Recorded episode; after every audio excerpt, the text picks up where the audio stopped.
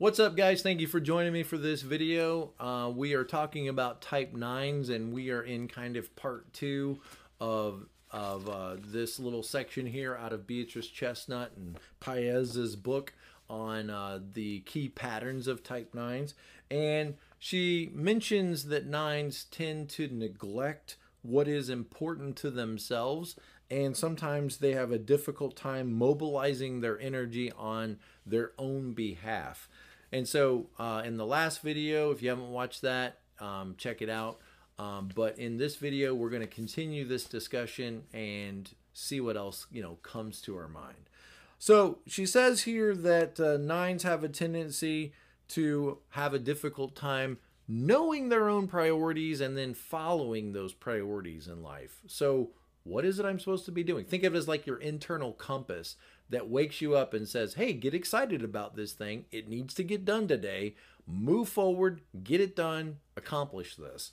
And that could be a little fuzzy sometimes for nines, uh, you know, some missing files there. And if you haven't watched my type nines and missing files, I get a lot of comments on that video uh, where nines, it seems like there might be a couple of files down there that I'm supposed to have that other people have that tells them what to do every day. And those seem to be missing for me.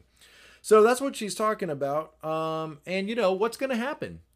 What does everybody say about nines? They love their routines. They get lost in their routines. Well, what is that? That's doing stuff when you don't know what to do, or you have a hard time processing what really needs to be done in your life, or maybe you just avoid it. You just stubbornly decide, I'm not calling A T and T and getting that phone bill changed. I'm just sick and tired of talking to them, and they were going to email me and they didn't, and I want my wife to take care of this, so I'm just digging my heels in. I'm not doing it. What are you going to do then? Watch you do other things while avoiding what needs to be done. And I think this is that old idea, you know, that nines tend to get stuck and lost in their routines.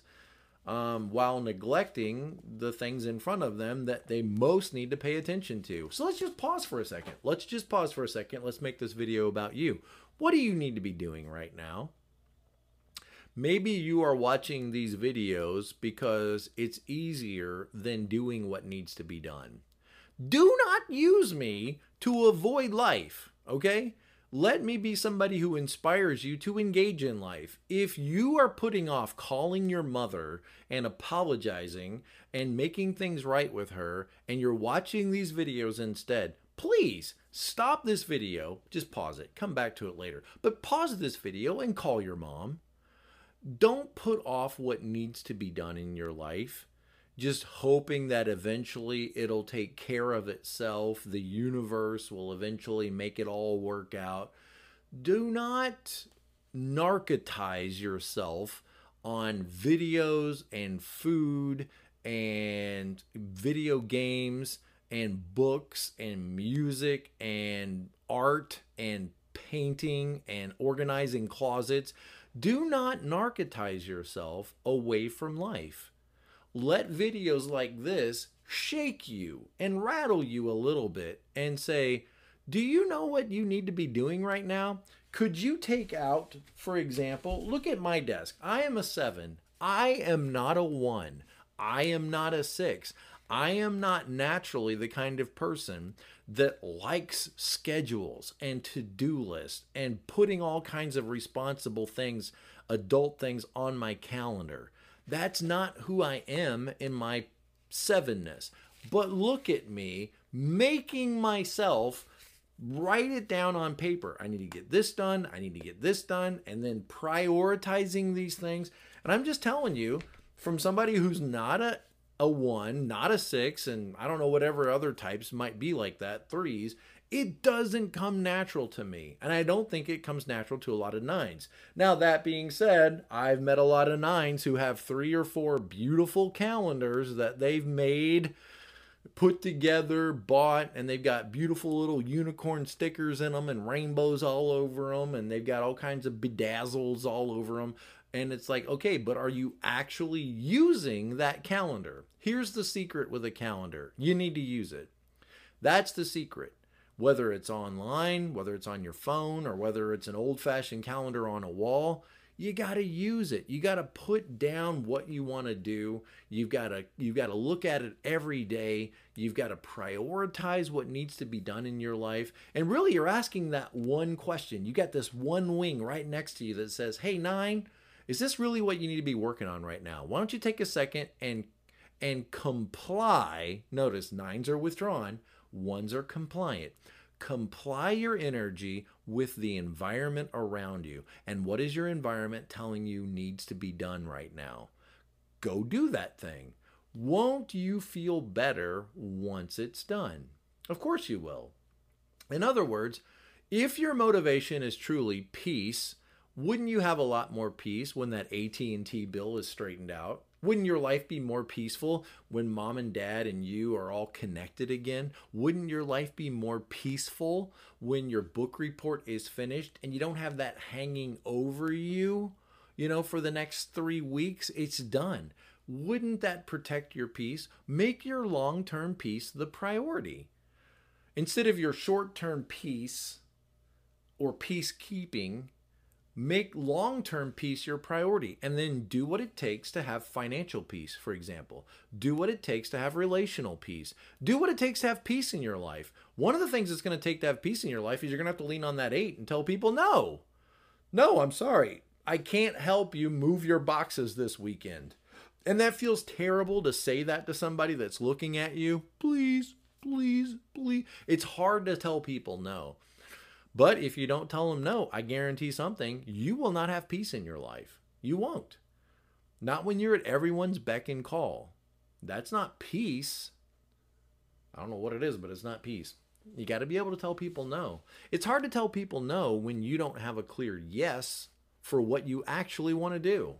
So you want to work on developing this. Really what you want to work on is I want to work, I want to turn around and I want to fight that dragon of sloth. That slothy dragon that keeps me from hearing my own agenda, that keeps me from hearing what my yes is and what my no is. And if you don't know, just start practicing no. Just start practicing saying no to everything and see how uncomfortable it makes you, how awkward it makes you, but how empowering it is. Just start saying no to everything. And what's awesome is a lot of times as you're saying no to stuff, you'll kind of hear your own real yes. Somebody says, you want to go to Taco Bell? No, I don't want to go to Taco Bell. Otherwise, you would have said, sure, yeah, it's fine. Yeah, it's fine. It's fine. Start saying no to things. And then when something comes up that you really want to do, hey, you want to go to Tropical Smoothie and get a uh, Chia Banana Boost smoothie? No, wait, wait, hold on a second. Yes, actually, I do want to do that. I really do want to do that. And great, I will applaud you and say you heard yourself. You fought the dragon of sloth and you heard yourself. I'm so proud of you. And if if you live with a nine, try not to be upset with them or to overtalk them when they do hear their own voice. When they are communicating their preferences or their wants, try to pay attention to that and really try to listen to that. That's what we want to applaud, and that's what we want to appreciate is when they hear their own voices and then they communicate that that out loud. That's a wonderful thing. Even if you don't agree with them, just say, wow, I'm so glad you were able to say that. I'm so glad that you shared that with me. Thank you for letting me know how you feel about this. And then you can you can disagree with them, but applaud the nine for for digging in and figuring out what they want and then for having the courage to say it out loud. And if you're not a nine, that hardly makes sense to you, unless maybe you're a two. You know, you're probably not going to understand that. Like, I should I should appreciate them for that. Doesn't everybody do this? Well, some of us struggle with these kinds of things. Okay, let's see what else she says. Uh, she says, notice if it can be hard for you to assert yourself. Some nines are more assertive than others, but by and large, you know, it can be difficult for most nines to assert. They feel like, you feel like you're being aggressive. And I think it's just a good reminder here at this point to say assertive is good, is a good thing. It's the positive side. Aggressive is the negative side. Assertive means you're taking ownership of what is yours. You're owning your own space. You're owning your own yard. And life is better for you and for everybody around you when you assert your own space. Aggressive is when you try to step in someone else's yard and control their space. You try to control what they can and can't do. And this is where we get into conflicts with people. And I think sometimes as nines, this line is a little blurry for you guys, as it is for all of us at times, um, is you feel like you're being aggressive when really you're just being assertive. And being assertive is good. And actually, you know what, nines? I bet you a dollar, I bet you anything, that you appreciate assertive people in your life. I bet you probably appreciate the three or four assertive people in your own life. Somebody who walks up to you and says, hey, Sherry, I need you to get this floor done, and then I need you to move on and finish straightening out these cabinets. All right, I'll be back at noon to see how you're doing. That clear, assertive instruction provides you with a clear set of expectations so that you know what to do in order to not mess up. You know how to make this other person happy. You know what your job is. And I bet you anything, you appreciate it when people can be assertive without being aggressive. Yet notice if you struggle yourself in being assertive when you need to be.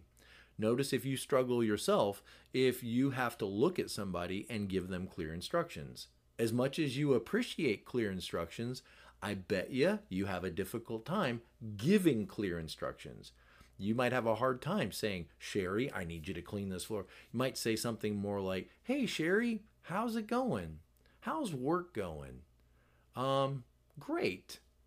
And think that you left giving clear instructions, but the other person did not hear clear instructions. They heard very ambiguous.